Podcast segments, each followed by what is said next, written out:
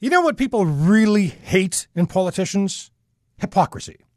Justin Trudeau is all about global warming and saving the world through the carbon tax. But then he drops the tax on home heating oil, which is far dirtier than natural gas, because it could cost him votes in the Maritimes. Hypocrite.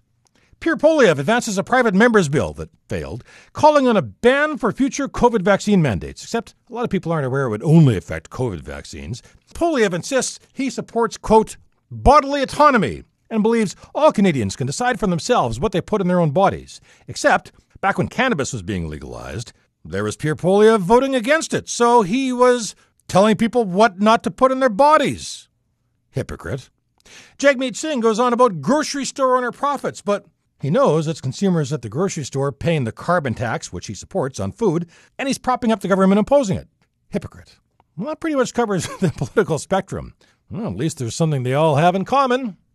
I'm Murray Wood.